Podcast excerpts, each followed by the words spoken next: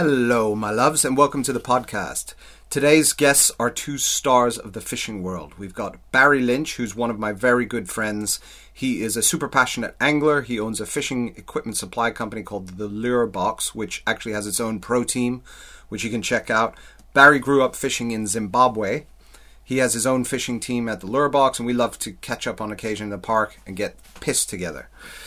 Matt Boast is also joining us today. He is Rapala Pro Staff, Lowrance Pro Ambassador. He is a passionate lure angler in the UK and across Europe. Matt is a consultant to Shimano, Pro Staff for Lowrance and Rapala and VMC hooks. So this is the fishing episode. I hope you enjoy it.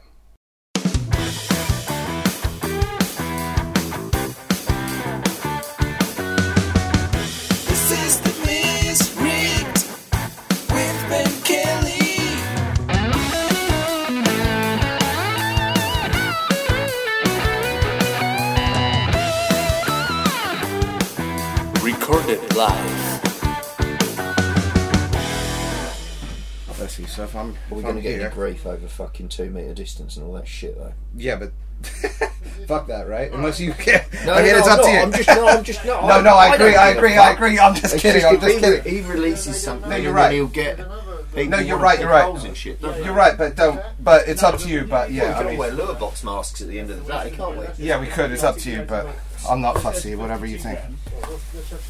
That's the smallest to the biggest. Sorry, guys, I'll be with you in a That's sec. No worries, No, bud. You've got a coffee and stuff. I got some coffees. Yeah. got- Yeah. Thanks, Barry, for getting I coffees. was, I Yeah. was going to offer you, but And for everyone collecting around me. once, Yeah, thanks, thanks for picking us all up and sorting all the shit out like normal. and Just fucking generally bolting it all right up. Yes. right. So I'll do, Dependable, if nothing else. what I also do, guys. I'll just Well, just. if you actually listen to the instructions I gave you, he texted me at half seven this morning to ask me where to park. I told him exactly where to park, and then he parks at the end of the road and says, "Like, "Where do I park?" no worries. No, It's all say good. I Victoria park. I parking. said, isn't I'll I doing an hour on this meter and then legging it out and fucking refreshing it? Is what I said. Yeah, yeah, we're ready, but What but you doing? You've been fucking around. man, it's already. if you're dropping this out and you've got video of it on there, and we're all sitting here in the middle of COVID with no fucking masks on, then somebody's going to slam down and be like, "That's fucking irresponsible." blah, blah, blah, blah." So, So- we either, if you're going to video it, we've all got to fucking stick masks on. Which is- or just say fuck them. If they want to write that, then shove it up the ass. Right? I mean, it just it depends how I mean, sensitive we're you are not, we're, not, we're not bothered about it. It's just, you know, you, some prick's going to criticise it, aren't they? Yeah, But it's Okay. Do you want to put the mask on? they can either suck it up or they I'd can rather not have the mask on, but um, Yeah. Who'd have thought a year ago we're all putting on masks and we got kids masks and it's ridiculous, isn't it? Oh, thank you, man. Oh, I got a freebie here today. At least some, at No, least no, I no. got You something. pay on the way out. I'm going to need one of these hats as well. I went to all that effort, trim my beard and like shape it all in, and now I've I got know. to I put a even, mask on. I even shaved this morning. I, not often I shave in the Is morning. that why you forgot to pick them up? Yeah. No, I did call him and say I can pick you up, and he said, "No, don't worry, I'll ride." Right, are you guys happy with it like this? Yeah. Yeah, apart from So- Barry hasn't got his mask on. Well, we're not. We're, Sort it we're out. far we- enough are we apart. having it or not? No, I We- think we're, we far. doing it or We're far enough apart, man. Yeah? All right, we got the Yeah. masks on. Awesome. Okay.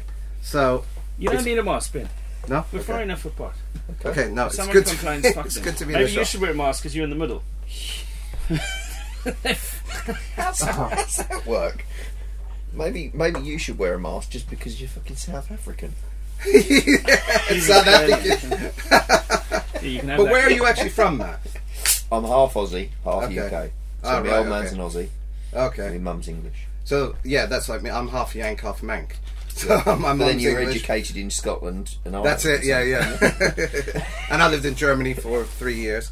And Bazzy, he's just a South African. Yeah, yeah, yeah. Oh. I'm just African. he's actually a Zimbabwean.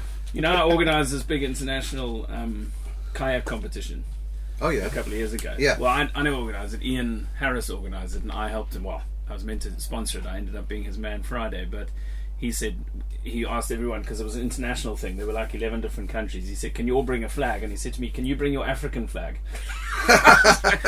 I'm not sure what the African flag Yeah, is. the tribe, but yeah. it's just Africa, this big country. Can you of bring one of your shields? And yeah. I bought, my, I bought my bone that I used to have through my nose. It didn't fit anymore. That hole's closed up now. But he was like, "Can you bring an African flag?" I was like, "What the African flag?" That must be so weird And he's for an you. intelligent bloke. Well, but imagine fishing in Zimbabwe versus coming here on the Basingstoke Canal. I mean, that must be a world of difference, right? I mean, same with Australia, right? Well, the Yeah, thing I've is, never been. I've never been out there though. Oh, I was you've never been to country, Australia? I've never been back. My, Oh, right. A lot of my family, obviously, they're mad on their fishing Yeah. out there. But I think the fishing's a lot did your family get sent over there? Is that what happened? Yeah, back no. in the day? Originally, I think originally they got England. yeah they were got part of that group. deported because the family name was originally originally Travasketh, which is a Cornish name, and as far as I've traced it back, one of them got deported for stealing a loaf of I was bread. actually joking about that, but No, no, no, no. It's a, Did- what they got deported from Cornwall, or they yeah, got, got okay, deported from right. Cornwall into Australia, obviously when all of that was going on. On one of like the criminal convict, ships in the- convict ship or whatever, and then right, sort of yeah. made their thing. Wow. The old uh, so Grandad had like I think he's got about three and a half thousand acres down the bottom, sort of Fucking hell, three and a half thousand acres. So well, there's probably all desert. I mean, in Australia, no, I think probably they, they had a big civilization had a fair sized cattle herd. I think they had about nine hundred head of dairy on the cattle herd. Wow, and that's So- that's small for a three thousand acre farm, I guess. Yeah, yeah. you could you could have three thousand cattle there easily. Yeah, There's, my o- there's only half an acre of lawn actually. That they, yeah. The rest is desert. import yeah. water Yeah. from. But they used to, I think they used to like swim the cattle. From what my dad said, they used to have to swim the cattle over to Phillip Island. That's what they call Wow. Fairy Penguin Island. Okay. Down there, they used to swim the cattle over. But they Huh. used to go over there and shoot the kangaroos and all of that. So it was Awesome. quite Sounds like full fun. on. Is it your family still own that farm? Uh, I think it was all split up and Okay. sold after my granddad died. Wow. So I've never been back. But I've got twenty-seven cousins and seven aunties out there. He had seven sisters, Hmm. and then one of my mum's sisters also emigrated out there. So I've actually got eight aunties out there. But yeah, You've got a tiny twinge of the Australian accent. yeah, I know it's crazy. it's only people that are not the English people Yeah. don't tend to pick up on it as much Yeah. as the sort of people Well- that have been abroad a lot more. Yeah. Because Well- Barry lost a lot of his Zim accent, but you still bring it out when you've had a couple of drinks, right?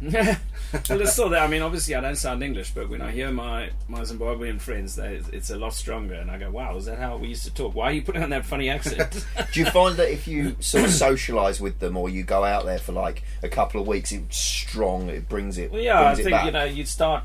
I don't know. You subconsciously start pulling out the the, the phrases and stuff, which Yeah. is not just the accent; it's also the phrases. Like you know, we say Yeah. "How's it?" Like you say "All right," and we Yeah. say I don't really say that anymore Mm. because no one knows what I'm talking about.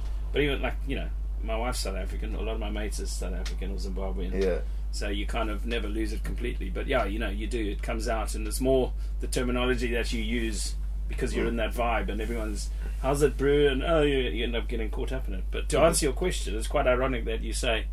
Like the Basingstoke Canal, that's compared to fishing in Australia and Zimbabwe, which sounds all exotic and, Mm. and can be, but there's very little, there's not as much water as you know in mm-hmm. Australia. You have to really be by the coast, and there's a few rivers worth fishing. But I mean, in Zim, I used to fish on holiday. That was it, and Huh. till I got older, and then I could start driving around. And then, but you don't just. I mean, you know, Ben, I walk. Yeah. I walk to the river two minutes and catch a 15 pound pike. Amazing, You yeah. can't do that in many places in Zimbabwe. Huh. but also in Australia, I think they're Even, in Australia, it's not. everybody's such. They're so more focused on their fishing, and they're just actually better at it. Mm. So the problem is, you go out to Australia and you get a day's fishing, and you might not catch just because the fish are so pressured or you know they've been hammered so much. And we moan about it over here, going, "Oh, everybody's on the fish here," but you do catch over here. Yeah, and But here if you they, go over yeah, there, it's also like catch and release. Whereas a lot of Yeah. places like that, they're catching for the table, aren't Yeah. they? So you think you go to those places and you're gonna. I mean, at the in sea at the sea, it's obviously diff, Mm. different, right? But freshwater in particular, a lot of those places they they're eating all the fish. Mm. So whilst you don't have as many people per you know square meter of water. You know, you go to these places and you think you're going to clean up, but there's, particularly like in Zimbabwe, there's ruthless sort of illegal netting of fish. Um, you know, that there's not good management of the fisheries, so people do whatever they want. You know, you can go and catch a hundred fish, take them home, and so there may be. And But they've got you know, completely different sort of ethics. Like when I fish with the Aussie boys in the kayak competitions and bits and pieces, you know, like your little vibes that you fish with. Yeah, They'll do loads and loads of that, but they'll be fishing with those, and they'll they've just got a completely different. So you you fish for the brim out there, and they'll have their live well on the back of the kayak, and they've got to catch so many, and then it's a live weigh in. And the amount of times that you've got, so they're fishing with fluoro, so straight away over here, everybody's like, "Oh, you shouldn't be doing that. You're fishing with treble hooks. You could get bitten off by a but do they pike." have whatever." fish in there that would bite you off? I'm, That's I'm not sure, but probably getting not. back to the sort of main focal point is the amount of times that they've had a brim deep hooked with one of those vibes. So that's like two trebles, yeah, on the vibe, and it's right down the throat. So they just snap the thing off, chuck it in the live well, and they say that as they're fishing, they Hmm. can hear the fish banging about in the live well, and by the time they come to weigh the fish, it's got the whole thing out, the whole of the Hmm. bait with two treble hooks, and it's in the bottom of the live well. And over here, Hmm. somebody just leaves a treble hook or gets bitten off. Mate, it was on social media. They're getting absolutely caned.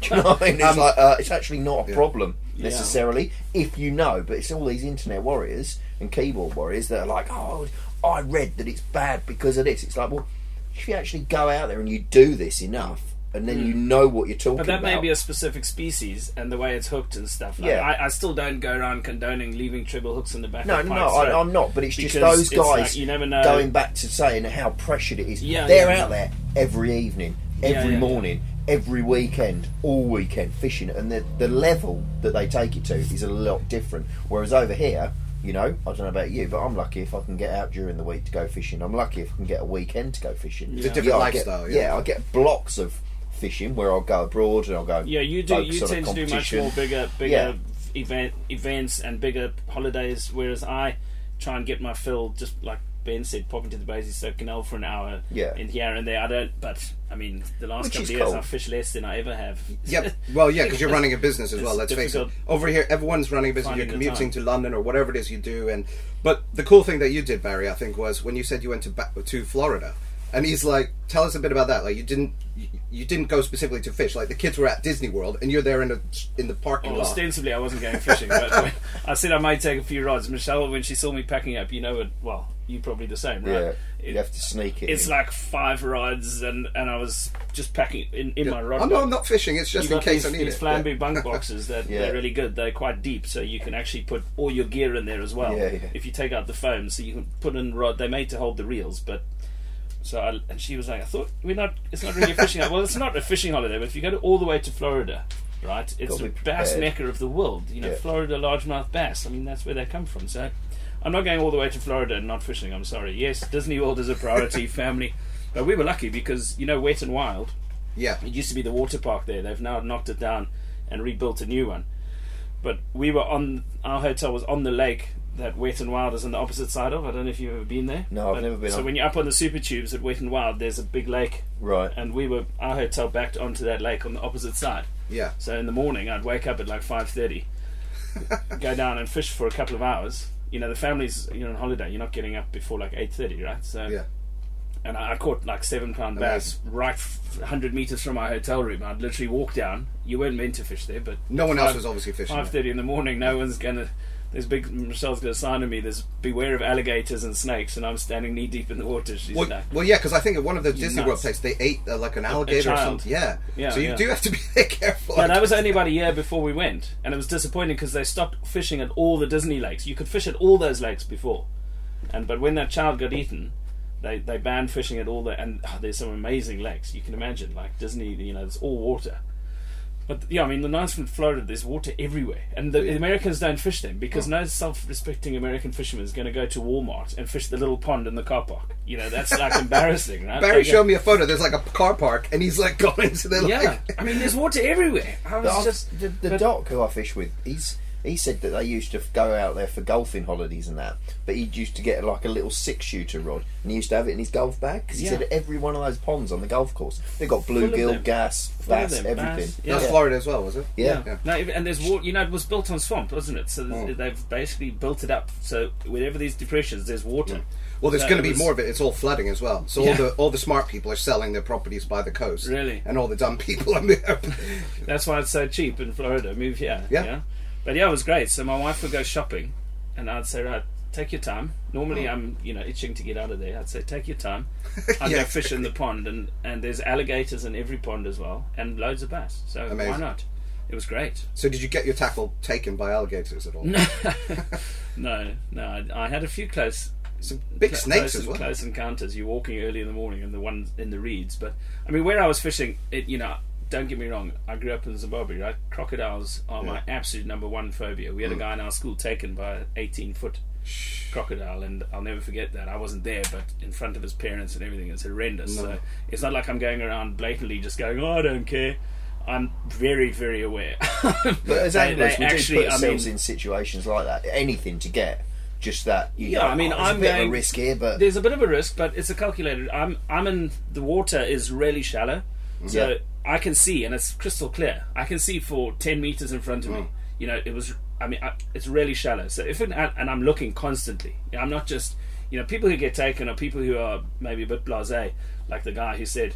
What alligators? Fuck those alligators! He jumped in and got eaten by an alligator. Yeah, yeah, yeah, yeah. I don't know if you remember that. It was Yeah, quite yeah, yeah. ironic, but I'm I'm like I'm pegged, it's my absolute number one fear is being killed by a crocodile But- or an alligator. Well, So also, it's like I guess the alligators in Florida are a lot smaller. I'm not 100 percent sure, but I think They're the not as aggressive as crocs. Yeah, they're not as bigger. aggressive as crocs. And in They- Australia, they're yeah the Salties. yeah, salties. those the salties Yeah. and the Nile crocodile are pretty well linked. It's a totally They- different they- league, yeah. Those you don't. I wouldn't be standing knee deep, and they're also you know a lot because the speed that you can move out of water as opposed to the speed that they can move within water. yeah, true. I mean, they're quick on land. They're very very quick. Yeah, but they they're quick in a short burst. Right. You know, they're not going to come from 100 meters or, or 20 Yeah. meters even. They're going to sneak up. They're going to Yeah. sneak up because it's shallow too. You see, you see it coming. Yeah, yeah, you see it coming. I mean, it's it's a foot deep. Any Yeah. alligator that's big enough to take me, I'd see coming from 30 meters away. But the other And thing I'm in Florida that you have to be careful of, especially if you're in the marshes, there there's a huge python infestation. They've got a huge issue with um, alien species of python, where people have had pets, let them go, huge retics. They're taking over the whole of the Everglades. They're eating all the all the bird fowl, all the. At least they won't kill you in one bite. rodents. They'd- I'd have to be quite a big one to No. take you down. well, absolutely. They have competitions and they catch like hundred a day, but it makes no im- no no really? impact. Do they eat But I- them? They don't. They kill. They euthanize them. Really? Yeah, it's just because it's just killing all the wildfowl, all the. Mm. Um, It's a shame. Like invasive species, there's a, a in Florida even they've got tilapia, which is you know in Zimbabwe Yeah, it's, yeah, an, yeah, it's, a, it's eastern um, Thailand. I think they originate, but what is it? Sorry, tell It's, it's a we call it a bream, but it's a tilapia Okay. is a kind of fish that, but they're really good eating. They farm them for eating, and Right. we, we used to catch them. That's what I first fish I ever caught was Yeah, you see them fishing get- for them in all the drains out there. and there they're everywhere, and they're actually invasive. But hmm. they they lovely fish to, to catch and eat, hmm. but they're not meant to be there. And you, they're just taking over, and the same as well. The alligators are native, but I mean they are just out of control as well.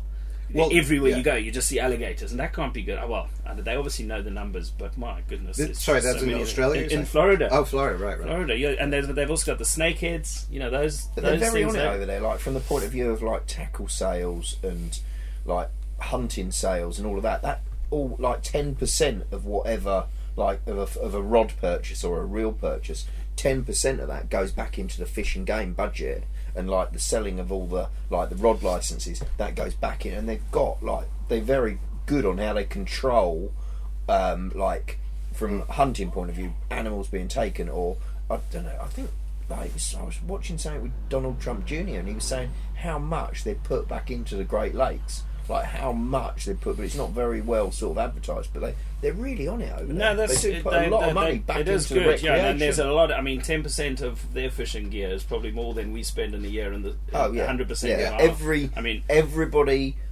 wants to crack that US market, don't they? When they're a Yeah. small brand and they're coming Yeah. on and they've done bits in the UK or that, Yeah.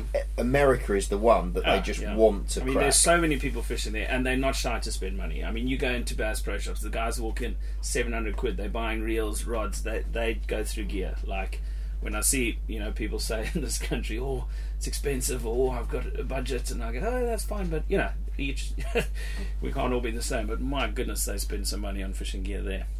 And you also go through it a lot. You know, those bass, I mean, geez, they destroy your lures. Do they? Yeah, you take. I took a pack of Keitech the one year I went to my brother's. I just had one pack of Keitech. I think eight and six or eight in a pack.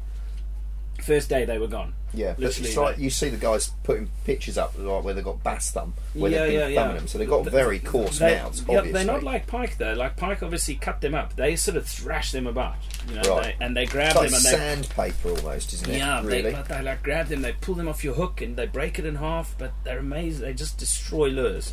so Yeah. it's great. I mean, I'd love to have a fishing shop over there because I was off to Bass Pro Shops the next day to go and get more Keitech, the swing impacts, Yeah. because they just destroyed every single one I had. I was trying to glue them together, and they just yeah didn't work. Yeah, that's, that's that age old thing of I having one lure that's working really, really well, and then you haven't got it. It's, Well, that's what happened when I went to Florida. I took Yeah. four four of the Westin ShadTeez, the nine centimeter. Because Yeah. when I grew up, you didn't have in Zimbabwe. It was during apartheid in South Africa, Hmm. right? So it was boycotted. So you could get very little. So you Hmm. got whatever you could get. Lucky I had some family in America, and they occasionally sent me stuff. But there was very limited stuff. You know, you either had a Rapala, floating crankbait, Yeah. or a, or a or a plastic worm, and you hmm. Texas rigged it. And there was very little variety. So I look at lures now. When I grew up, you know, and I go, well, that's not really a bass lure. But they're all bass lures, you know. The, Yeah. they'll catch bass, bass They'll and fish, anything. bass. yeah. But in my head, I go, oh, you know, worms. That's what I grew up catching bass on. So I took these ShadTeez, thinking, let's see if they like them. My goodness, they absolutely loved them. And I made the mistake of giving two to Guy Bass Pro Shops because he showed me one of his spots. Well, he was a great guy. We still keep in touch, and he he had never seen Westin before. Talking of cracking the Westin market, they had Yeah. never heard of them there. Now Yeah. they're obviously, well, they're getting really big there. yeah, Is, Sca- is it Scandinavian? Scandinavian, Yeah. yeah. and they, they, they must they moved into America last year or the year before, and they won actually the iCast Hard Lure of the Year, I think. Okay. So the iCast is the big trade show. Like here we Yeah. have Mhm. EFTTEX, which is the one in Europe. iCast, obviously, there it's in Florida. It's just down the road from where we were. Actually, it's huge.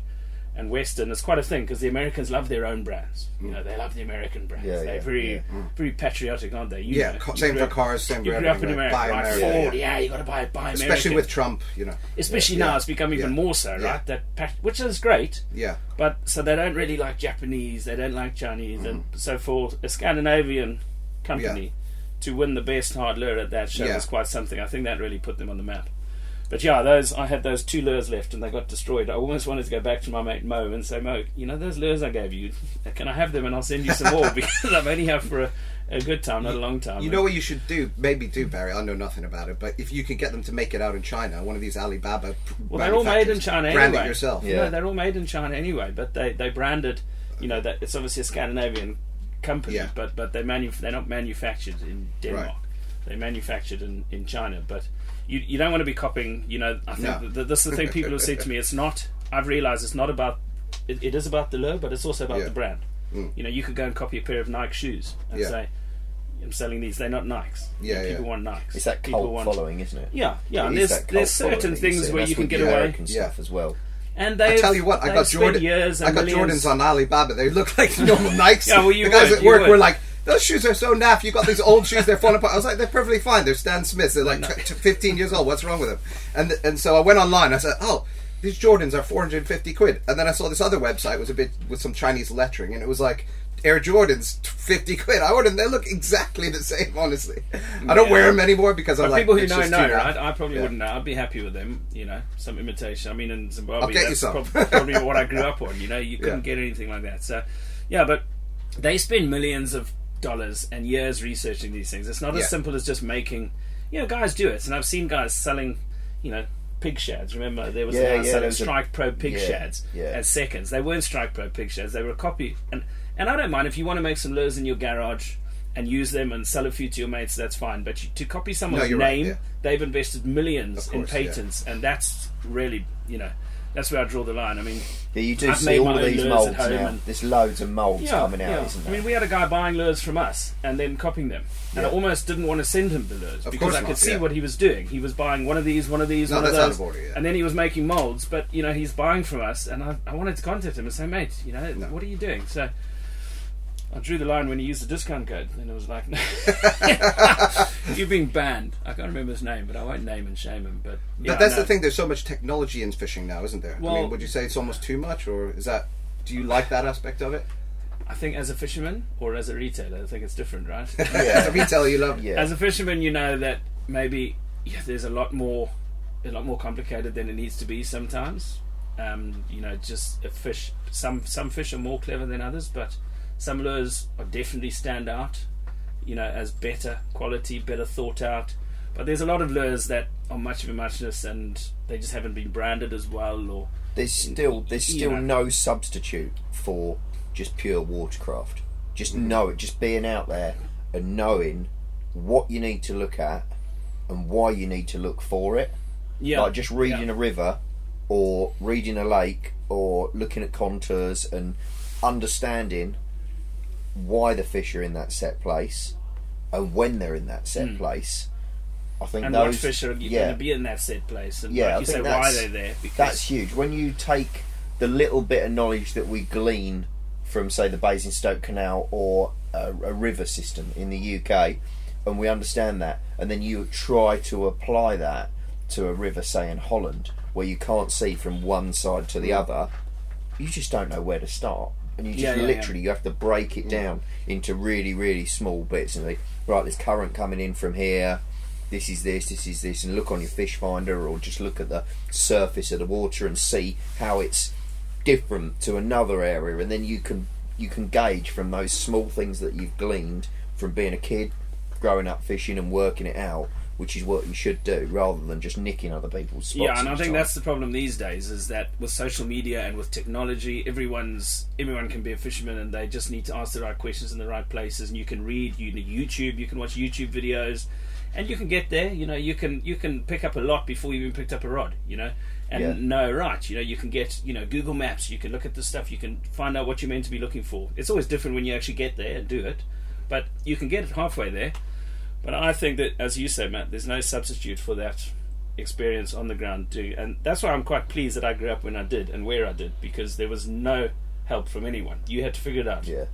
And although, as you say, I grew up in Zimbabwe fishing little lakes and big lakes, Lake Kariba, that's you know 300 kilometers long, I think, uh, something like that, was the biggest man-made lake in the world. But you're not fishing out in the middle of nowhere. You're generally going into little bays, or if you're fishing for tiger fish, you're going out in the deeper water. But you're not fishing right out at, at 100 meters of water. You know, so although it's a massive lake, it's like fishing a small lake because you're fishing close You to the bank and structure. And yeah, you break. It's like you say, depending on what you're doing. So it's not that different to like fishing in Florida uh, or or in Holland. So if you've got that basic knowledge that you've grown up with, you kind of have an instinct that you can sense, not sense, but you know what you're looking for, whether it be freshwater, well, saltwater is different because it's tidal and different species, but there's so much uh, importance in having that basic knowledge. I get so annoyed people phone me and say, "Oh, I see you fishing. Where are you fishing? What are you fishing with? How do I fish it?"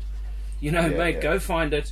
Fish it how you want. It changes on the day. It changes on the spot. One lock, one lock in the Basingstoke Canal, I fish drop shot. One lock in the Basingstoke Canal, I'll, I'll fish a crank because I know there's pike there, there's perch there. Don't just expect to, me to give you a couple of answers and that's going to solve your That problems is- because that is it so might solve a problem on one day.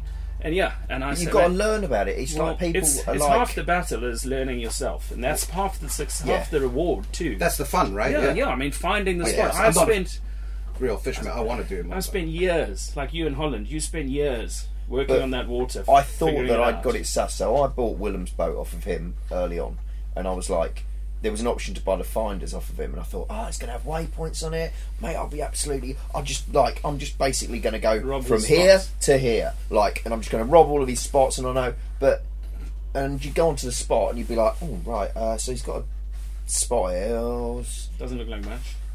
Nothing's happening. You probably What's- programmed all the spots and changed them. No, no, no, he ra- didn't. in It was random 'cause I'd spots, fished- and he I'd fished with watched him you with on them, so I binoculars going knew. on. "Ha, that's that spot he thinks. Oh, so you can actually program the thing. Yeah, so you have like Yeah. a GPS. Yeah, it's got a spot. GPS, so you save your waypoint. right. So you, You- save a waypoint, and that'll be because of. But I didn't understand whether that could have been an early summer spot or a late winter Well, yeah, spot, or it could have been a spot for zander, or it could have been a spot for perch, or it could have been a spot. So I was turning out, and I was like looking at it. I didn't. So, So I literally. did get all his waypoints. so I got Yeah. all of his waypoints, but then I was like, I don't know what I'm looking for. I don't know how I'm going to fish it. I don't know at Mm. Yeah. what time of day. So I literally, in the end, after a couple of years, I just like I'm just getting too confused with all these waypoints. It must have been Deleted everything off of it, took it all off. Didn't you take a backup just in case? You No, no, no. I was literally just like wiped the whole lot, and then just went back to the basics and went to the areas where I had fished with him at the time of years I'd fished with him, and then worked it back out for myself.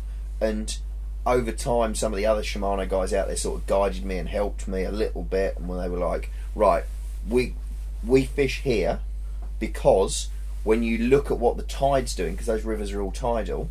you look at what the tide's doing, you look at the angle of the buoy, you see how the water's running, then you know that you've got a lamp or a, a hole on the bottom. if the water's running that way, you know that the fish are going to be sitting in that hole because the water is pushing the food towards them, and they'll be there. But if that current's not running, they'll be sitting on the other side of the hole, facing the other way. And it's all of that that you need to take Yeah, into yeah. account. You can. It's like you can you can take a horse to the water. You can't make it drink, and, And you have to know, learn you, that. You, I when I went fishing with Luke Coppins, for example, Yeah. that was the same place in Holland. It's called Haringvliet. It's massive, and it's we were fishing for perch. And normally, like yeah, if you if I've got my finder, I'm normally looking for for shoals. yeah, You know, if you go to the bigger the bigger waters. yeah, And if I'm fishing the Thames or somewhere, then I'm looking at structure, and you, it's too shallow, really. You know, Fish Finder works with a cone like this, so Mm-hmm. the deeper it is, the more area it covers. But when you're in six foot of water, you know, you're looking in an area like this directly below your, a small your area, kayak. yeah. It's not really giving you much Yeah. info. So it's more you finding the depth and the general terrain Contour, that, yeah. that you're looking for where you think fish would be as opposed to trying to find shoals of fish. You can see them on the side scan sometimes, Yeah. but there's so much going on in the Thames, debris and flow, that I just basically look for it for depth. And I know what depth they're going to be at, or if I catch them in that depth, then I'm looking to emulate the same depth. And I was with Luke, and we stopped at a spot, and there was nothing. Like if I was there on my own, Yeah. there was nothing that stood out that would have made me say, right, this is going to be a good spot for perch. Yeah. And we were and we were casting. and, Well, he was catching lots of perch on that day. and I said to him, Luke, what is it that brings you here? You know, because there's nothing on that. It's flat bottom. Yeah. I don't see any fish. We were catching Yeah. fish we weren't seeing because they they're big yeah, fish. yeah, yeah. So they're not shoal. They're not. Yeah, they tend to be solitary. they're Big perch over there tend to be like in twos or threes, Yeah, or yeah, even just yeah. singles. And you don't even see them because you're not No. casting. You're not catching them below the boat. No, no, You- no. you- are casting. And I said to him, "What?" And he just said, "Well, I just know there's fish here." Yeah, You know. So he didn't. He didn't really need his finder because he knows that, like, like you, maybe your your specific spots, you could drive there without a finder. I guess you have Yeah. it on just yeah. as You know, reassurance, you know and you it know. sets up. You've got a mental image of how it sets Yeah, up underneath the water because you go over it and you'll look at the contours and you think, okay, if I'm facing here, and you're still going back to the old school thing. You'll still use landmarks. So, oh, that windmill or that group of trees on the bank. What I'll do is I'll line myself up between this and this. You still have to do that from a mental point of view to know exactly where you are. Yeah, If so like you you, get just too press a button it- and your boat goes. Yeah. Well, you can. I mean, with motor guides and yeah, stuff. yeah. That's amazing. But, uh, Because so you obviously got your boat from someone that was in, with like a wizard fisherman. Yeah, And, yeah. Okay. Yeah, a guide, really. isn't he? He's a guide. He's He's, a a full time guide. Right. He's been with Shimano for God knows how many years. Like he got a sort of long service award type thing. Was that Willem? Yeah. Willem Stolk. He's just like been out Yeah. there. He's, he's guided and he's just basically the predator fishing thing sort of came over here quite sort of late. We started to get the Zander and that, and that sort of triggered it, didn't it? Would you say? Sort of the, for the the predator fishing in the UK sort of exploded when Rutland and Grafham opened up for Zander fishing. That's yeah, when I mean, a lot the other of guys it were sort fishing of- them for years and years. yeah, yeah, they But were on not, the not fly scale. and bits and pieces. Yeah. I think more. Mm. But when that predator fishing opened up, everybody suddenly had somewhere where you could all go and you could rent a boat and you could get out there and you could actually fish for them and target them, and they just took off. They exploded Mm. from the point of view of loads of numbers and people being able to catch them. And at that point, a lot of people who were really serious about it, they liked it, but they were like, well, we, we want to, usual thing, I want to catch a bigger fish. So they're like, hmm, where else? And they looked into Europe, and the people, the key names back then were Bertus Rozemeijer, Willem Stolk, and a couple of others. But they were like the people you could phone up and be like, I want to go and catch Big Zander, I want to go and catch Big Perch. And you could go out and they would guide you. They were like the. And now in Holland, everybody's a guide, aren't they? It's just mad. The, Yeah, I mean, there's a lot of guys. there A lot of, it's a big place, yeah, but, um, But I think the problem is people guides. here seem to think that you go over there and you're just going to be put on Clean up. massive fish and you're going to go and catch 20 double hmm. figure Zander in a day. And I mean, I went with Luke Coppins, who's one of the best out there. He's been fishing that place 20 odd years, and So it's quite sorry, it's quite stocked, is it? Is it? It's- it's yeah. not stocked. No, it's a okay. natural yeah, fishery. it's not Alright. naturally stocked, but it's you know, when you say stocked, you mean it's got good a good head of fish. Well, I was wondering why It's not people actually- expect to, to catch. no, because you see all these pictures of guys Yeah. with these hmm. massive, you know, Okay. they so fishing, many people fishing. They're probably fishing that daily. It floods Yeah. social media. and, so and they right, fish, they're see. fishing it daily, Yeah. and they've been fishing it for twenty years. So they And but even them, you know, they'll go out and blank. You're blank. Mm. So it's like anything on not- social media. When they've got that it's perfect blown day, out of proportion. Yeah, yeah, everyone yeah. and it. Yeah. what they yeah. do is they save up their pictures. Sometimes you'll catch five Zan- five double figure Zander in a day, which is a good day, isn't it? Yeah. I mean, out there, any you know, Yeah. anyway, that's a good day. But But they'll also hold their fish back because I know some of them. yeah, that- they'll turn You'll- them around and hold yeah. them in a different angle as well. But also they'll hold the photos back, is what I'm saying. So they'll Mm. you'll go out on a set day and you'll have a really good day, and there'll be, and you'll have seen another guide go past you in a boat or somebody clock where you're fishing. And I've had it with guys. They're like, "Don't put those photos up today." Because if you do, They'll he saw where we were most of the day, and that is going to wreck Brilliant. that spot. So keep those photos Yeah. and leave it for a couple of days until the weather's the same, and all of that. So people Right. out there, they're off literally people will. I've had I've been out there fishing, and the media guys will like they don't know as much about fishing. They know a bit, but they're not pros, and they'll be like they'll show one of the guys and go, "Oh, look at this fish! He took the he, he just caught this. It's massive," and they'll just go. Leaves on the trees. That was months ago.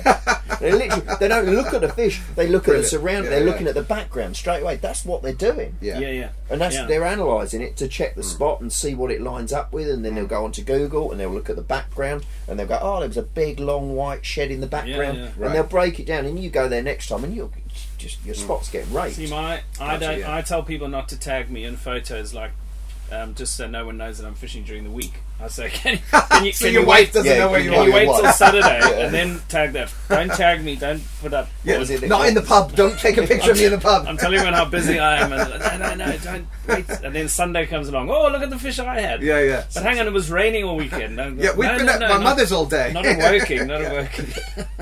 so I think Barry said to me, we were going out and we were fishing. I was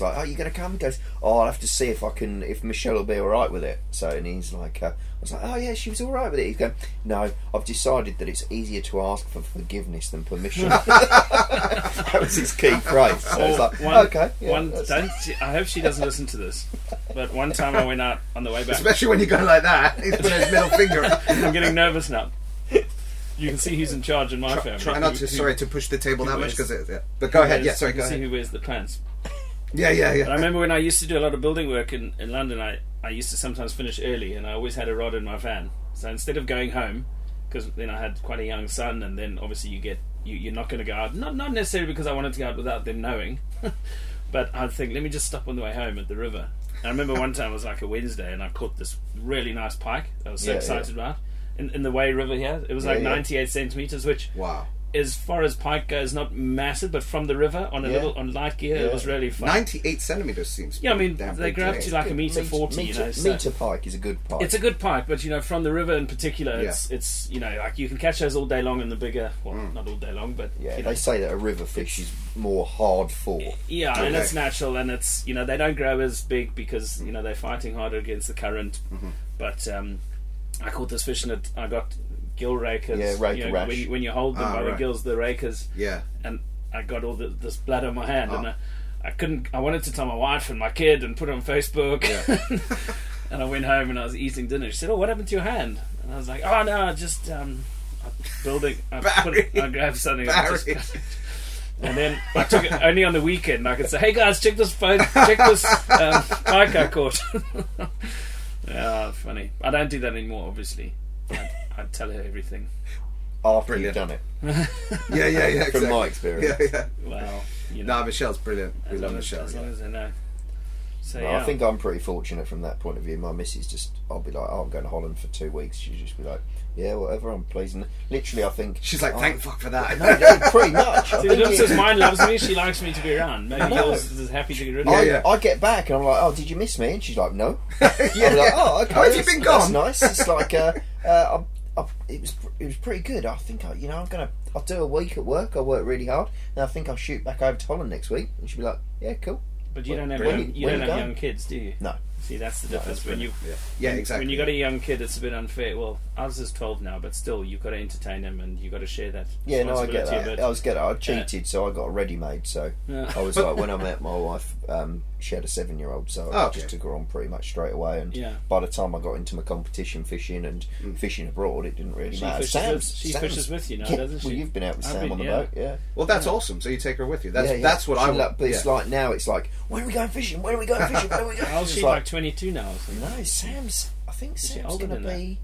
Sam's coming up. I think she was 27 Oh this wow. year. Okay. So, but she's mad on it, and like she'll Brilliant. always come over and she'll be like, "Oh, get a drop shot rod. I'm going up the pond because we've got a pond in the wood just past our mm. house." Really? She's like, "Oh, I'm to get the drop shot rod." Takes that when she goes on holiday with her boyfriend. She'll be like, "Sets up a couple of rods. Want a couple of drop shot rods?" She takes him on. Always up there. Like did like from being at school, she was always time flies mm. and doing bits and pieces, and yeah, just loved.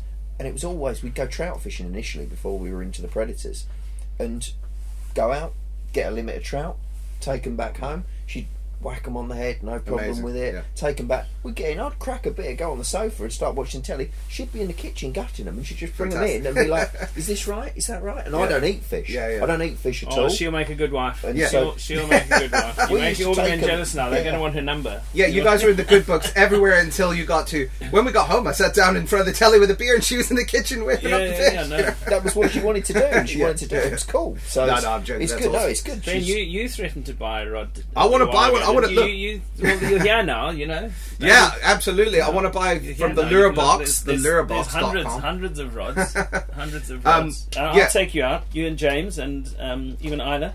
well, because Isla's probably not interested in fishing. Not that she's a girl, but she's at that age. Yeah, I, I used to. I grew up in Brooklyn, New York, and so I remember. I think it was Kingsborough Community College that got. We went and we had this lesson in fishing. So we went to the pier, and it was a Hudson River, and it was all. But it was like you were right up at the top of this pier, so it was really high up, and it was it was so exciting. We absolutely loved it, but it was just we didn't catch very much, and what we did catch was quite small, but it was still amazing. We were And like, they had three loved it. eyes and- yeah, exactly. It had like six. It had like human It arms. In the cool Hudson though, when, you oh my see- God. when you take kids and they do go fishing. I a lad was round our house doing the building, and he had his two kids, and I said, "Oh, I'll take them up the pond fishing." Literally, just little drop shot. They get so excited. Yeah. Small perch that we call wasps, literally going out and that sort of rattling Mm. on the rod and that. They're, they are hooked, and they're literally. They go home, and all they're like is, "Dad, when can we go back to Matt's? Mm. Yeah. Dad, when can we go back to Matt's? Dad, when can we go?" And he's like, "It's driving me mad." But it's like so healthy. Yes. To Yeah, get them out absolutely. there, Especially and it's- now with the, all the device. Like we didn't have all the devices back then. Now the kids have all the devices. It's such a nice way for, as you were saying with your daughter, to Yeah. go out and do that. So yeah, I definitely Probably- want to get. I want you to hook me up with it because I we went when we went to the new inn. Of course, we were at the pub, and Barry's got this. Like it was so different from however many, whatever it was, thirty-five years ago when I was doing it. He's like whipping it this way, and it's Oh, bait casting. Yeah, yeah. yeah, yeah, yeah. Jeez, That's the thing that we, that way, we under grow the up bridge. with that more in South Africa. Over here, the UK boys And Zimbabwe. Yeah, yeah, Mm. it's like cult following of Yeah. like bait casting. Yeah, bait casters. all It's like people discovered them about five years ago. Yeah. And Well, like, bait caster, we were like- BFS. We had the bridge over the over the canal, or, or the and and Barry's gone right through under the bridge to the other it. side. Skipped yeah, it, yeah, like exactly, pitched it yeah, in yeah. skipped it. Yeah, it's, Me and my son James different. were like, "We need this." Well, the So, thing yeah, is, yeah, I mean, it's not it's not actually rocket science, Brit. You know, bait. Yeah. People talk because people have grown up in this country with spinning reels, Mm. so it's what you're used to. So suddenly you're getting something new, and it's it seems co- everyone's told you it's complicated. Mm. But I mean, I got my first Shimano when I was what 14. My bait caster. I had spinning reels. Mm.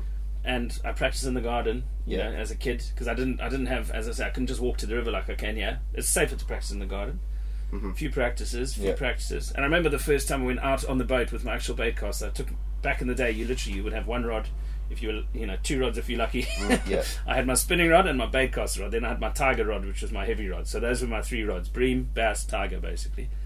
And I took my spinning rod just in case I had a So you'd have two rods if you were lucky, but you had three. You- No, no, not on the boat. No, no, no, no. I had a tiger rod, but you wouldn't take it where I was because there were no tiger fish. That was when I went to Lake Kariba or the Right, Zambezi. okay. But for for that for those small lakes, you'd have just basically one rod because you were bass fishing. If you went to Kariba, you'd have your bream and your tiger. That's it. You must have had And some I- cool adventures at Kariba, like Yeah, Kariba yeah, Dam yeah. and around there. That the uh, that first time with the bait caster, I went my first cast. I was like, right, here we go. Fourteen years old, and I went back, and as I went back, the lure hooked the seat. Oh, And I went, I've done that. Uh, yeah, it's fine on a spinning rod. I mean, it's embarrassing, Yeah, yeah. But, but uh, you'll know, right? And I went to give it this big heave, and chair went well, you know, a bait caster, the way it works, I've got some of there. The spool carries on spinning when, Oh and the lure is meant to take the line out with the weight of it and pull the line, whereas you get a big backlash, and that was it. And I it takes mean, you hours to well, there was it. no way I was. That was basically.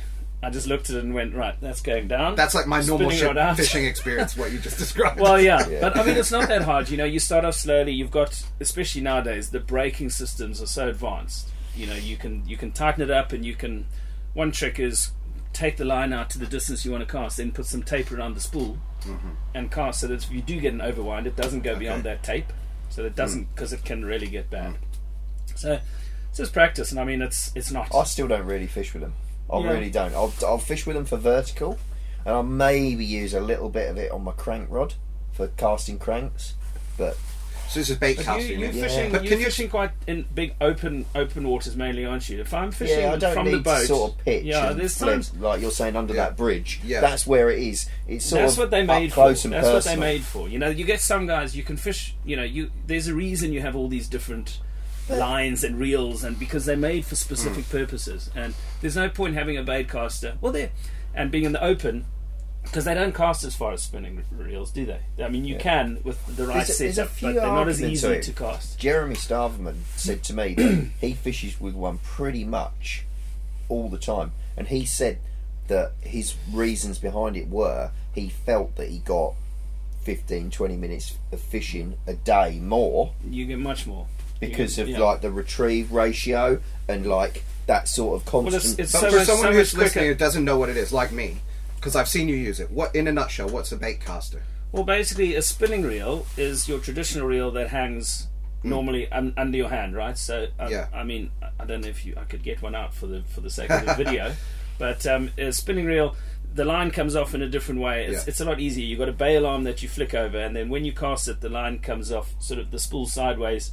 It's just a lot easier to use, but it's also actually easier to cast really light gear on. You know, baitcast, as I say, it's upside down. You the spool goes perpendicular to the way of the direction of the rod. You hold it with your thumb, you press a button. As you cast, that spool starts spinning, mm-hmm. and the idea is that it basically push, almost pushes the line off the reel. So you need that momentum of the lure to keep that line, keep pulling the line out. You, you, you get me? So if you Yeah, yeah. Cast, if you cast, for instance, and you cast into the wall, right? Mm-hmm. You're going you're going to bang that thing at 100 miles That's the an kind hour. of thing I'd probably You're do, going to get that cast into a spool spinning at a Yeah. ma- it goes at a serious speed. I mean, when you see guys when the water's when when the line's wet, they Yeah. go bang, and you see this big foam of Yeah. like water as it Right. comes off. Mm-hmm. which isn't easy to catch. It's on camera. Yeah, I've been trying you it. Have to, you have to videotape it, with but you see some yeah. classic photos of guys when they did. You get a little spinning reel too, Yeah, don't yeah, you? But yeah. more on a bait caster because it's that mm. centrifugal force goes. poof.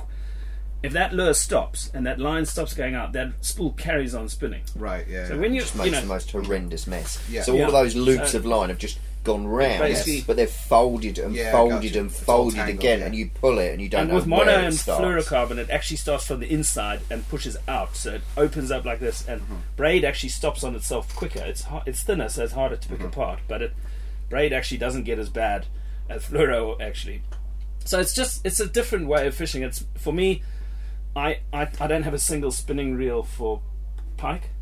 I've got about twenty bait casters from light. I don't use BFS really. If I'm going in the canal super light, I just find it easier with a spinning reel. I think guys, this BFS is bait finesse. It's a, it's a bit of a sort of fad word, but it, it is. I mean, I can see its its application, and it's great if if you're into it. Really, really light bait casters where you're casting like one to two grams. The Chinese and the Japanese are really good at it. A lot of guys here are doing it, and I think a lot of people do it just to say that they can cast a one gram lure on a bait caster. It's kind of a bit of an achievement award, you know. Whereas mm-hmm. I'm like, you know, I'd use a bait caster all day long over a spinning reel. I think it is. It's like the you right say, it's sort of close quarter battles. So, like Yeah. when you watch the Japanese guys, they'll have quite a short rod, and they'll almost sort of build the momentum, won't they? They'll sort of, mm-hmm. sort of like. I can't think what you'd do it with, but Well, if you- you're like swinging like a conker on a string, you might Yeah. sort of get the momentum Right, right, before you yeah. release it, and that's what they do. They sort of build that momentum, and then they'll fire it off, but it'll go skipping under trees, like you said with Barry under the bridge, and that I think, yeah, for close quarter stuff, yeah, I'm sure it's really, Yeah. really no, good. it is, but it's a, it's a lot easier with heavier things. You can imagine like a pendulum, mm. right? A heavy lure, you could just swing once and go mm-hmm. and swing it like that. Whereas a light lure doesn't have that weight, so you really have to generate. You have to load the rod and generate that tension Right, in, yeah. in the rod in order for the rod to do its job and flick it. Obviously, you have much lighter rods, so it's relative. You balance your rod to your gear, but it is. I still find I prefer spinning. I can cast a BFS. I'm not great with it, but Yeah. it's just because it's not I think that's really where, where we're going back to the kids. on. Having a rod that's like maybe a solid tip or is a lighter rod, they're only going to necessarily catch small fish because there's a lot more small fish than there are big fish. Mm-hmm. But if you can give them a light rod that the fish is actually like really pulling on and the rod's bending it, it adds to that excitement. I think that's Yeah. quite an important thing for Well, that's the thing. first yeah, no, timers to get a light rod, Def- not crazy light. You definitely but yeah. need light. Like that's the thing. I think most people, when you come from like a background of like carp fishing or something, where you got really big fish and you see them out with these massive rods catching little perch, A, it's not fun, and B, it's not easy to cast light lures on a heavy rod with a heavy line because you know you need that. As I say, it's bad. They ba- balanced. You know, so heavy rod, you need a heavy Mm-hmm. Yeah. lure to load it and get it out there. And I mean, I was the same when I came from Zimbabwe. I had little short six foot bait casters that would cast up to like forty grams yeah. and that's all I really had. I didn't even have a spinning rod.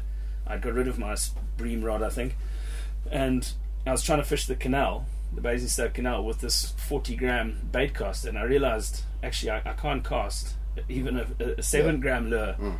If I can get it out there, but it's not easy, you know, because I've got this heavy rod with this heavy line, and it's very stiff, and it's just like a broomstick. And when you do catch a fish on it, it's not much fun either Yeah. because you know it's like 30 pound braid mm. that you you know, and you're catching a little Just perch. sort of rawhide it in. Yeah, yeah, skimming it across Yeah. the water like skiing. Right. And and guys go, oh, you know, it's the same. I see carp fishermen when they switch to pike Yeah. in the winter, and they say, oh, nothing big. I caught it, only caught a ten pounder, you know. And you go, well, that's a nice pike. yeah.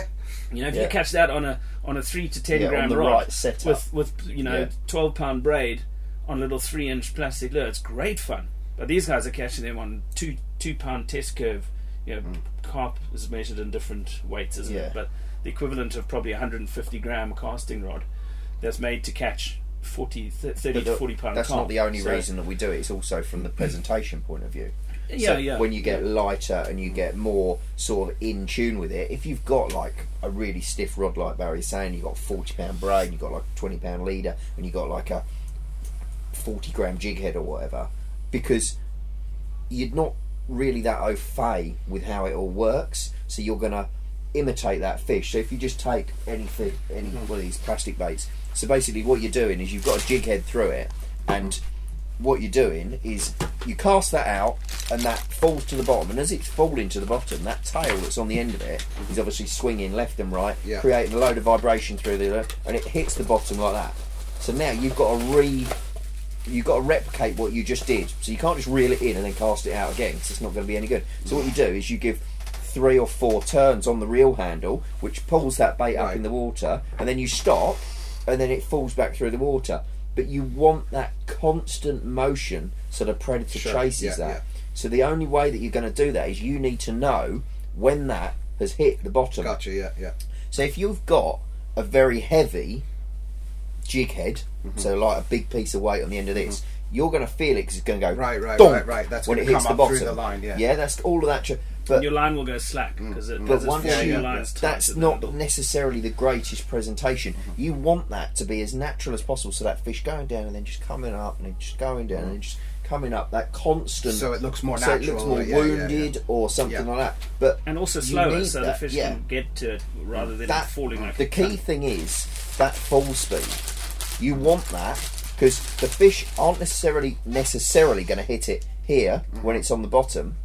Yeah. but they will hit it when it's just off the bottom. They're not necessarily going to hit it when it's right up here. Right. So it's There's striking that sort of yeah. strike zone hmm.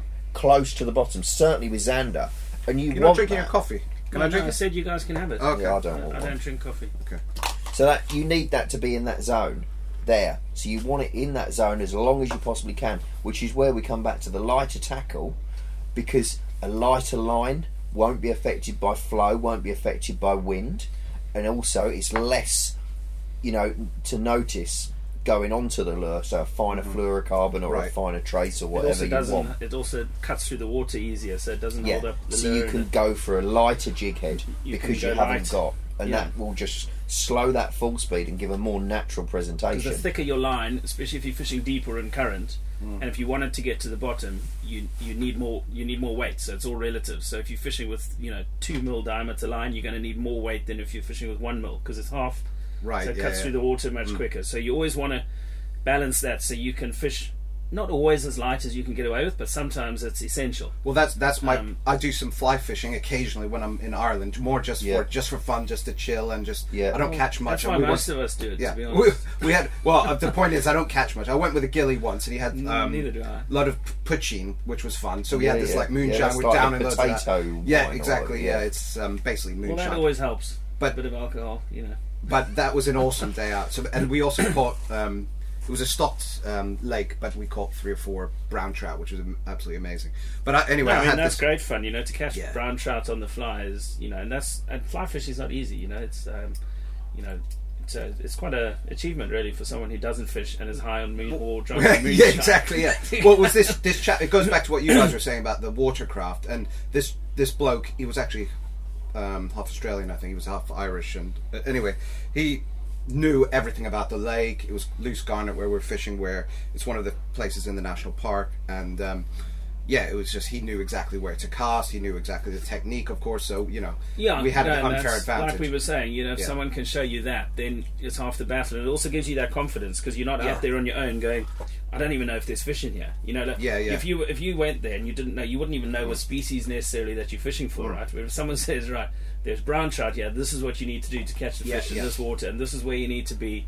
Then you, you know if he can, you're halfway there. It's Yeah. just getting that. But with fly fishing, obviously, you still need to get that fly out there and Well, it's presented. Exactly. That's what I was going to say. Like the line that I had was it's a thick brown plastic because I got the I obviously got Yeah, the cheap yeah. one. Yeah, yeah. And, uh, No, and then the li- the fly on the end, I kept tying it. I wasn't tying it correctly, of course. So it was again what goes to you're saying get the ratio correct about the Yeah, weight of yeah. the bait against the line, and so that might be another thing I might have Fly to. you fishing have in to particular taper is it down quite, to the tip quite it lengths. particular. But- um, Were you fishing? Were they sinking flies, so they call them wet flies, or was the It was a dry one. It was a dry. So that's super cool. So when you see Yeah. that fish coming up and it takes, that Yeah. must. Yeah, that's well, even when we about, got a yeah. little bite, which is usually what happens when I'm by myself, I don't catch Yeah. much. But it, even if you get a bite, that's like that's super exciting. I got a bite. well, that's the thing. Like, I, I don't know how much you do. I haven't done nearly enough. But when you go like on the chalk streams in, in, mm, Yeah. this, in this country, is Yeah. sort of the most sort of quintessential English thing that you can do. Yeah. Like brown trout fishing. upstream on- dry fly. Uh, yeah. yeah. and I mean it's amazing. And just to actually get a bite is an achievement Yeah. because those fish they're not easy. And if you're in, you know, you're wading and you've got trees above you, it's not like you're in the middle of a lake where you can just cast anywhere. You really have to pinpoint where that fish is. Mm-hmm. You know, trout in the rivers they tend to sit in the same spot. Yeah. They don't, they don't move around like this. They And don't, that'll be exactly what I was saying they- about in Holland. So you'll get that area that's out of the current where they haven't Right, got to yeah. spend all of that energy to, you know, because they're not going to mm. sit in the current working like crazy. No. When then they're going to get a little fly, which is going to give them like a couple of calories or mm. whatever, and then they've got to work, they've got to spend thirty calories sitting there waiting for that same. So mm. they'll always sit behind a rock mm-hmm. or in a little depression, depression or or yeah. in behind some weed where it's not as hard work. Yeah. Same for all fish. and they just sit there and wait. And even if even if a fly, so you'll see it you, when you you cast your fly a foot right of them, they don't they, they see it, but they go no that's it's too far. I don't know if that's what they actually mm-hmm. say. I think it, it's uh, too it's too they- much energy. But they literally, expending and if you don't energy. spook them, because you know you got that long leader, right? If you Yeah, don't yeah. spook them, that fly, it's not like a lure. You know, I've been lure fishing. You bring a you bring a lure past them ten times. If they're Yeah. not going to eat it, they're not going to eat it. They've seen No. it. Whereas with a fly, it's so natural that you can bring it over them a hundred times, as long as you Yeah. don't line them or land your main line on their head. But that's and ideal then you get it just right in just the right position, and they come up, boom, Yeah. and, and so it's and often you miss them because you panic and you strike too soon, mm. or you, Yeah. you know. But that's it's you get a, so much more of a sense of achievement just by by you know instigating that bite. the old boy that taught me to fly fish, he was always like when they came up on the dry fly and they took it. He used to be like, "You got to say God saves the Queen and then strike." really? that was what I was told. That was, I, but I, I, don't know whether in the Republic of Ireland that would go Yeah, down too true. well. But Yeah, yeah, that's. You Yeah, can say hello, Mr. Fish. That's, Yeah, what I, that's what I was told. Say hello, Mr. Fish. But it depends in different fisheries. yeah, Some guys say it's here is one second because the fish have been caught more. They're more. yeah. They'll turn here and spit diff- it different back out. time of year. you get that maybe. with They- lure fishing, though, don't you? You get a dunk. Like, Yeah, the- sometimes sometimes they hold on to it longer. So sometimes it's two seconds. Sometimes it's one. With bass, you can let them swim off with the lure for thirty seconds. yeah, yeah. Before and and just let them take it, and they're great because they. that's where you see the bass boys, isn't it? On the on the programs, they're like they're getting ready, they're almost like they're going to hit a ball. Yeah, They're yeah, like, yeah, yeah. like, Yeah. Yeah. Well, that that's that's and then they'll wallop it, and you're like, oh my. That's what I love about word. baitcasters. So that's a baitcaster, right? You're asking about baitcasters. So that's the way it sits with your rod underneath. And so when you get when you get a bite, often I'll actually click click it so the spool is now free, Right. so that the fish can now Yeah, take line. Because yeah. obviously, if you're holding it, you've got this tug of war. You don't have the gonna- chance to strike. Yeah. Yeah. no, you do have the chance, but the fish is going to be pulling Yeah. it, and it'll You, sense you there's prefer to something let wrong it go here, and right? then strike. Yeah, so you can drop your rod and you can let it go so much, but sometimes I'll even like on the surface, you know, if they if you got a like Mm. a weedless hook, click it over and then you, you give them that and you let them run with it a bit so they can actually get it, and then you, you as as Mm. as Matt says, you build up and you click it and it, and you you It, it's a bit like when the they're hook. fishing in the Florida Keys for the big um, so, uh, swordfish and stuff, right? So they they they do the they've got the belt round them on the back of the boat. Stand up, yeah. yeah. And they, they let the thing go for a while, and then they suddenly strike, like you yeah, said. well, they're massively. they bait fishing off Yeah. maybe, but they're normally trolling Or dragging, So, yeah. they, that's Yeah, called trolling, trolling. yeah. So there you don't really have a chance to let it go because Mm. as soon as that fish hits, it's pretty much hooked. Because the line is, you know, they're going at speed. They've got drag, but it's Mm. not. It's not on an open spool. Yeah, they usually what you hook say. themselves. They hook themselves when trolling. Then they're not letting it go. That fish is going because it's taking line. But maybe they also do. You also want them to take the the hook You, down. you don't farther? have that chance with Okay. Mm. trolling. You know, you, you. I mean, trolling, that lure's moving away from, or is moving behind the boat, so it's moving like this constantly. So that fish has to absolutely nail that. Right. But you've got that constant forward propulsion. So as that fish comes in, you're pulling it out. So any hook that is mounted on top of that, It's as still it gonna- clamps down, you've still got the momentum of the boat, and that's just going to hook Mm-hmm. it. Yeah, and invariably you're not actually holding the rod at the time. You'll see they'll put the rods in rod holders. They might be holding one, but Yeah. there'll be three. You know, they have depending on how they've rigged it. They can Yeah. have outriggers that in downriggers. What do they call those pennel things that take it out? Mm. So you can literally so Side planers. so they see the rod go, Mm. and then they grab it. And I mean, the the reason the fish is going is because you've got a drag on there, so that it doesn't snap the line. You need it's a bit of a clutch, so a bit of give. Otherwise, you know, when you get that massive fish hit, Mm. it'll just snap your rod, your line, or both. You know. The, the, the reason I was, is I was it sound a bit pretentious. I went to HMV in Bath last week, and I got this. They got the they got books there for like three quid each. They get like tw- five books for like tenner or whatever. Anyway, I got this Hemingway That sound book pretentious. called "To Oh, Have or yeah. Have Not." Yeah. yeah, it's all about, and you might know like Hemingway. It's got all these um, scenes in, of fishing and around the Keys, and there's amazing scenes um, in the book about. Um, Basically, tro- exactly what we are just talking about, trolling and the, the fight with the fish, and so any fishing people Didn't he out there, write? get Didn't that he book. writ the It's awesome. the book, the famous book about the guy that Old put Man in the Master Marlin, Sea, Old Man in the Sea? Yeah, that's Wasn't it, yeah. Hemingway. I think Yeah. it was, yeah. and And there's then another one called Islands in The the, guy Stream. fought it for like the whole day and then died. yeah, basically. or the one I got was to have and to have and have not. Anyway, Okay. but um, yeah. So it, it sounds amazing to be on a boat in the sunshine like that and getting beers brought to you and trolling. That sounds and all that amazing. stuff, Yeah. But um, Yeah, so I mean, yeah, but trolling. I mean, again, there's not a lot of skill, not a lot of Yeah. skill in it. The skill is getting the right lure out to the fish and finding the fish. And there, those guys generally they're relying on the captain of the boat to do that. Mm. So all you're doing is guys will pay for that to go and catch tuna or marlin, and basically all you do is you get told, right, that rod's got a fish on it. Sit down. yeah, They grab the Yeah. rod for you. They buckle you in. And then you reel it. Obviously, there's a bit of skill in that, Yeah. but they're all all over it, shouting it, and, and Mm. I don't it's not something that really appeals to me. Uh, We'd all love to catch a massive marlin, but for me, particularly with pike, I think what going back to what I was saying earlier Mm. about the, the carp fishermen, what they do is in the winter, carp fishing dies down a bit, and the Mm-hmm. predator fishing then picks up. So Yeah. what they'll do is they'll take their very gear that they fish for carp with, Mm. they'll use pretty much the same method to fish for pike. Instead of putting a boilie on, they'll swap it for a bit of dead bait, uh, Yeah, the fish okay, yeah, yeah. they'll cast it out there, sit it on their rod. I don't know if you've seen how the carp boys fish. They've got a bite indicator, so it's a little little electronic thing that your line goes through. So they'll clip their bail Oh, right, arm yeah, over. yeah. They've got what's called a bait runner, or they'll they'll clip their bail arm over so that when the carp takes, it runs through that wheel and it starts beeping.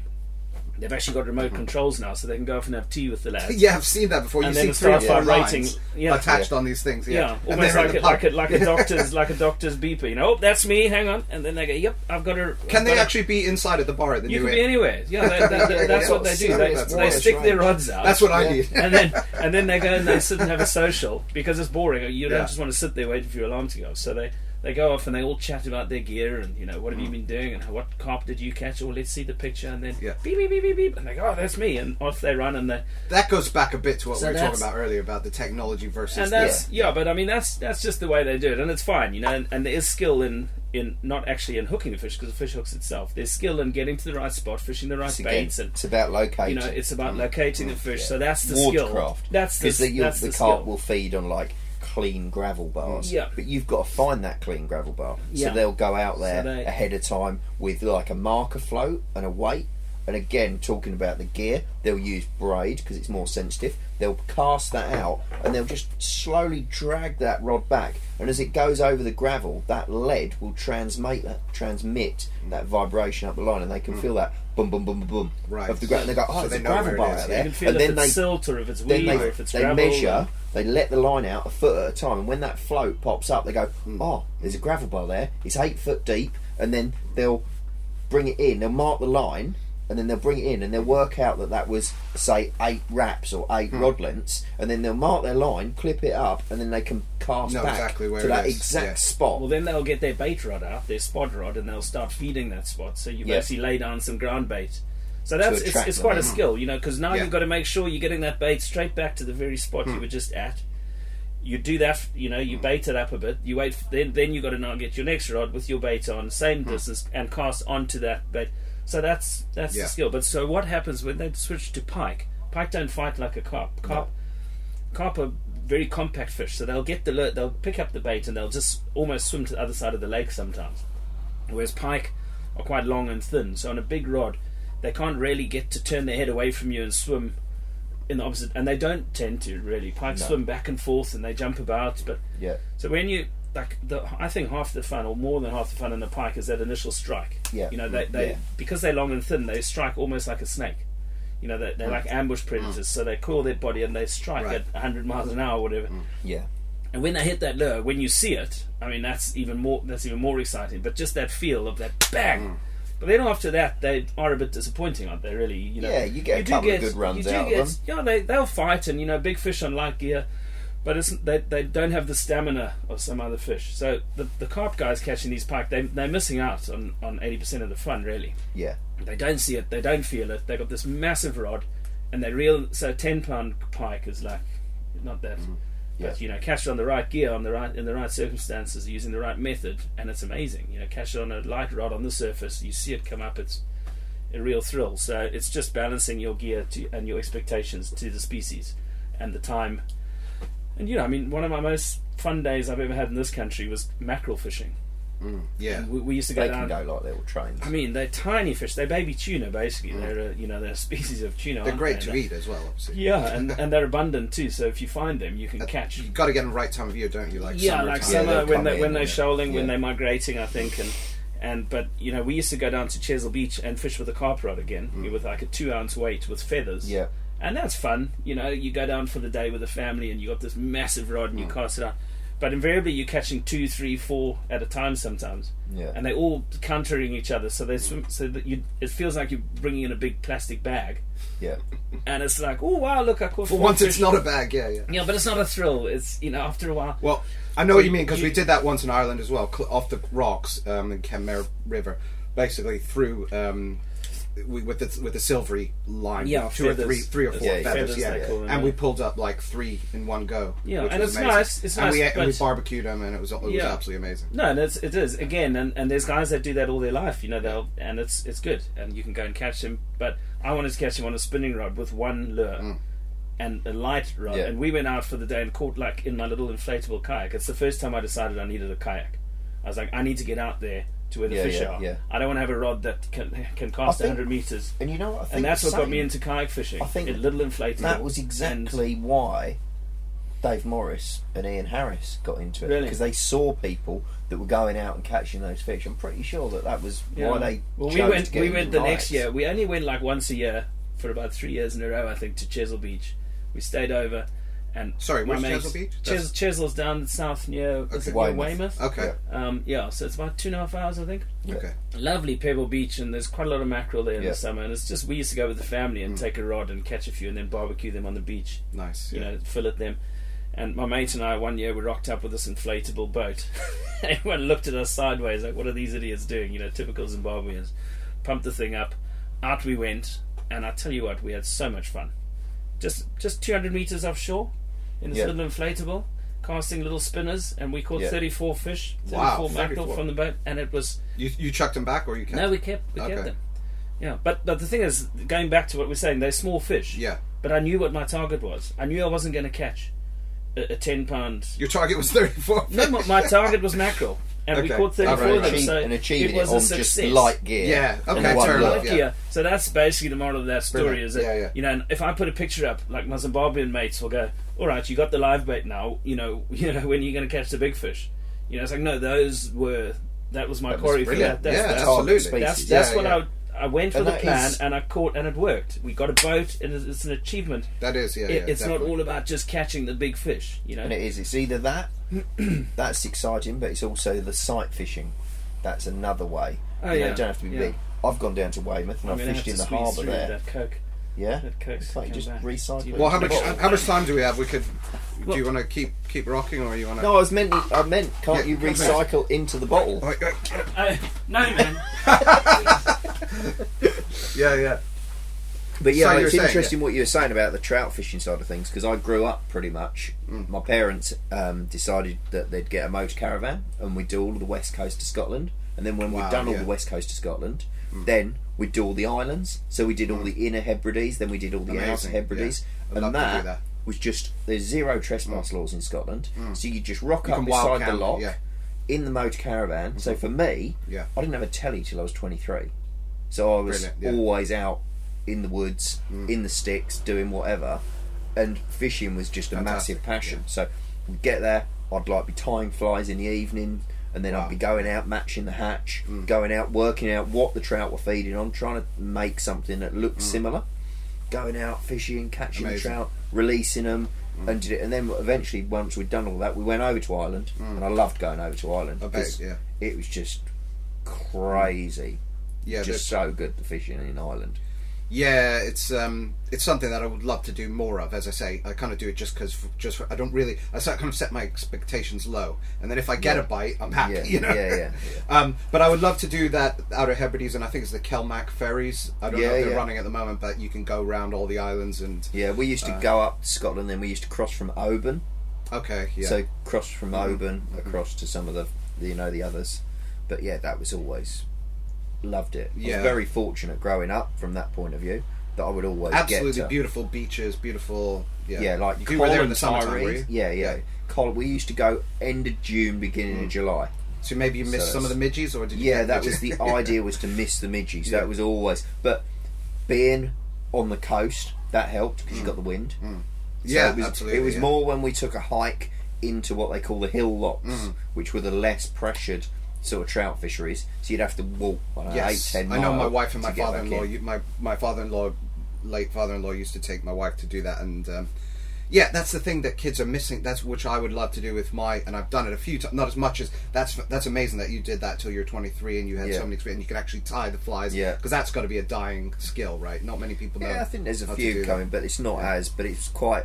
And I taught my daughter to do it because the whole entomology thing mm. comes back to Mhm. that. Yeah. Right was, and she'd learn like when we caught the trout, we'd spoon them, so you get like you get like what they call a marrow spoon. Mm-hmm. So it's like a shallow trough, and you push get- that down the gut of the fish To find out what it and you needs. twist it, and you pull it out, and you pull its stomach content out. Oh wow! So you okay. would then see dragonfly larvae or you mm. know whatever it was, Yeah. and you'd be like, right, we maybe Right. managed to fluke that particular fish, but Yeah.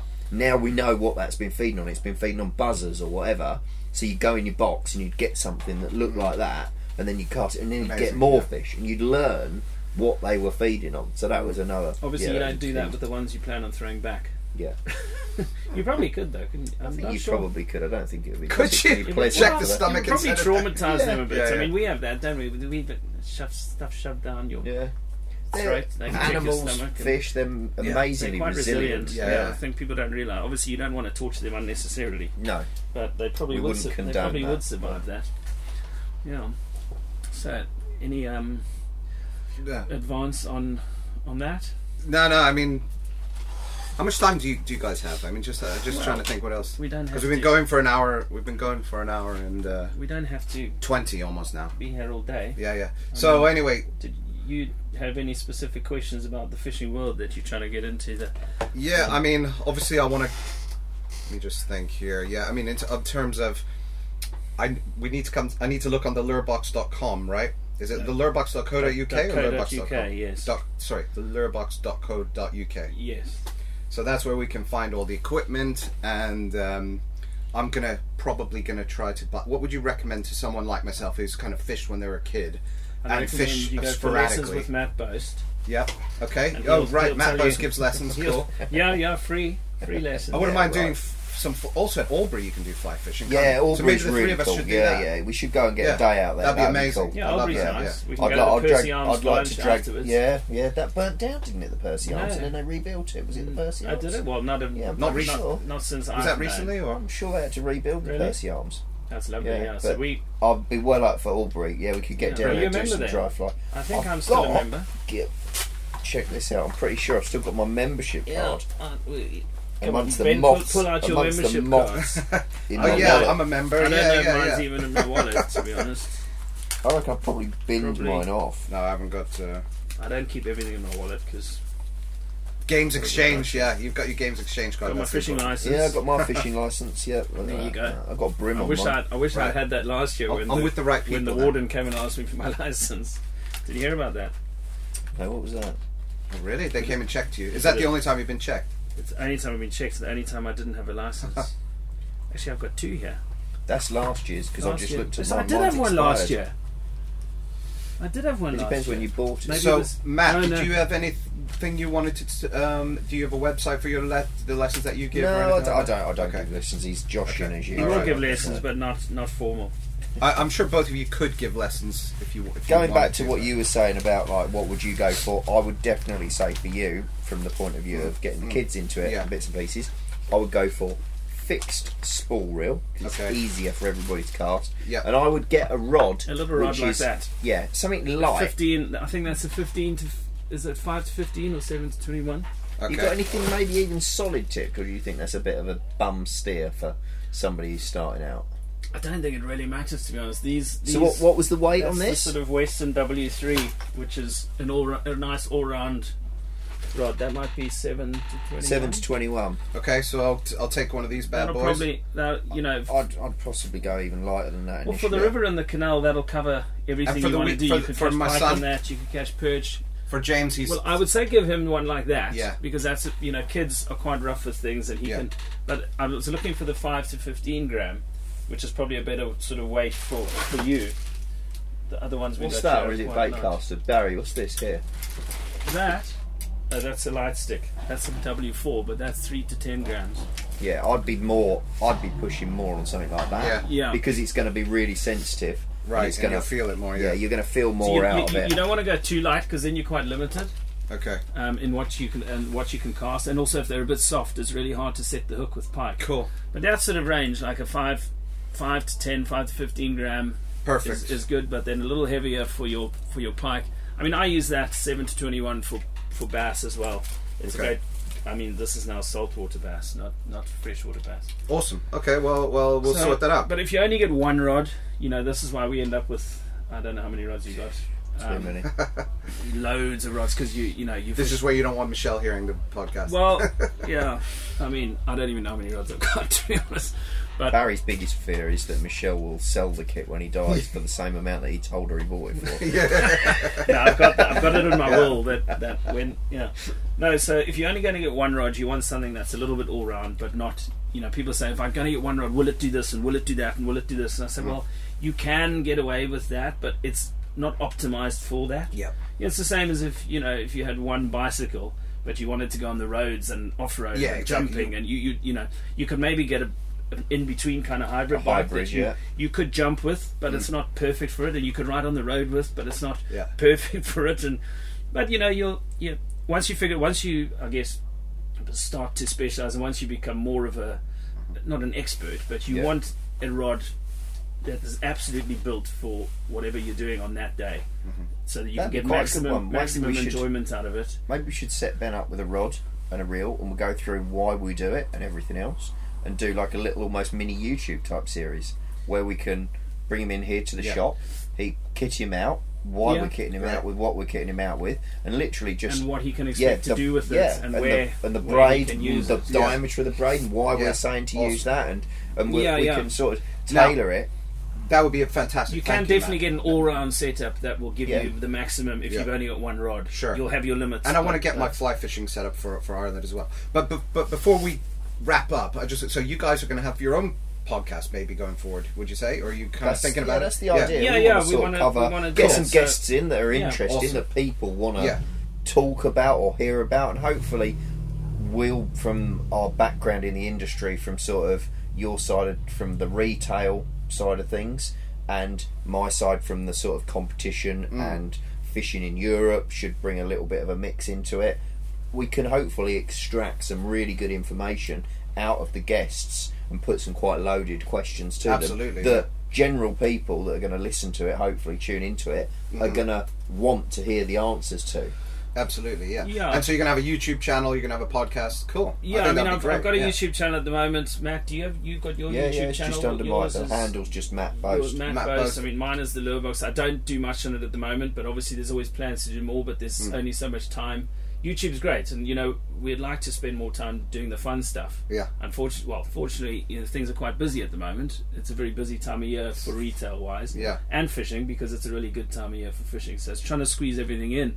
But that's the plan. And you're You gonna, know. and obviously this is going to be used if you want to. If this is going to be your first yeah, podcast like as to. well. I'd so like to use this. We're, Um, we're both going to use your it. So guest today, but Yeah. and we're learning as well. So learn from Cool. you. Yeah. So, but I mean, you know, we obviously remotely we would like to do because some of the people won't be. Well, a lot of the people won't be able to come into our studios. Zoom shop. calls, especially with COVID and everything, is quite an easy Yeah, way to record. yeah, Yeah, so we'll to obviously- set it up. We'll It's- obviously yeah. set that up, and that's you know, one what thing. do, what do the other people sort of need on that? Because They don't some, need anything, Some yeah. stuff that I hear where they've got oh so and so is joining us from wherever Yeah. it is.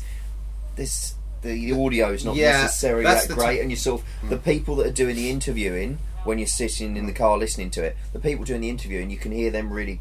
Really Yeah. clearly, so you hear the question, Yeah. but then when the answer comes across, you're like, "Oh, God, turn it up now!" And then I think when the sometimes when it goes it's- back to the bad turning it down, Sometimes it's audio. You, the bad difficult, microphone. Yeah, it is tough with, with especially with the Zoom calls and the remote calls. But you really it needs expertise on getting the audio tweaked right, so that when someone in post production, I mean, without boring people too much, but you need to g- make sure that you use whether it's um, Premiere Pro is what I use, but you can use So you can GarageBand. balance the audio so it's all equal. Yeah, you- that's so what you that wanna do. You're not having to That's turn it up and down do. Yeah. according. Yeah, that'll so be you your can, job. you I can ain't turn- getting involved in that. no, no, no, that won't be my job. Maybe we can employ Ben. Yeah, to do that. yeah. I think Jen should do it. Jensen, Jensen, yeah, he's no, great. We can Jensen's- get Jensen. Jensen's He's- big into his movie production at the moment, so I'm hoping. Awesome, Jensen, But yeah. he spends a lot of time doing it, but I don't see many results. Yeah, So yeah. I'm But seeing, it does I take need time. to see. It does I take try, time. That's with the my problem. YouTube channel, there's a few on there where basically what I was trying to do was I was trying to real time capture the experience of fishing a competition abroad. So I was trying to do it on Predator Tour. Oh, so gosh, it's I was, impossible when you're but actually it was the a editing. competition. It was the editing and having the bandwidth to upload it. and- Yeah, oh, exactly. just It's a lot, ball yeah. ache, and No, I you mean, I- lose interest in it. And I've got just thousands of hours of GoPro footage and stuff that will never see the light of day because I just don't have Yeah. the time. You have to edit employ it. somebody. It's- You, do. literally, you And look at the bass guys in the states. They employ like a young person coming out of college who's doing videography, cinematography, Hmm. whatever it's called. But they basically they come out and they will literally travel with that person, and they will film all of their content either from another boat or on Hmm. the same boat, and they'll do it. But I mean, we want to do that a little Well, bit in didn't the your mate. Steve Collett have one on his boat? He used to go out fishing with a professional photographer. Stephanie Collett, who's she? All right. And um, yeah, no. Well, so, guys- I mean, I'd like to learn from Yeah. you, Ben. I mean, I did those, I did those um, online live chats during COVID. Yeah, you did a great job. You had So Mike we- Icon- we- you had Iaconelli. Mike Yeah. We had a lot of names. We had Yeah. Luke, Luke, we, who we've spoken about. Yeah, we that was had, awesome. The li- the Insta We had Yeah. Klaus Klaassen, the, the Schwarzwonker. He's mad. He's, Amazing. He's a He's legend. Um, I mean, we had dude. some really good people. We had Gary Palmer, obviously. You know, Yeah. he's another big name there. Um, yeah, we Awesome. had yeah. Well, guys, look out for all that. And uh, guys, thanks so much for taking the time today. I really appreciate it. Thanks, Ben. guys. Thanks really, for really Thanks, great. Matt, yeah. for coming. I Really mean, enjoyed that. We, uh, yeah, it was great. Our first experience of podcasts. Yeah. Yeah. We Well- listened to them, but now we can start making them. Exactly. Hopefully, people are interested in what we have to say and our guests. Yeah. Scary thought. Yeah. Especially if beer is going to be involved. Well, no, no. don't want to get beer involved. We'll right. have to do it early in the morning. Hey everyone, thanks so much for listening to the podcast. If you enjoyed it, please go ahead and leave me a five star rating on iTunes. I have no idea what that does, but apparently it's good. I hope you enjoyed that. Please don't hesitate to hit me up, email me at ben if you have any comments whatsoever, and I will certainly reply to you. Have a great rest of your day, and I hope to talk to you again soon. Thanks.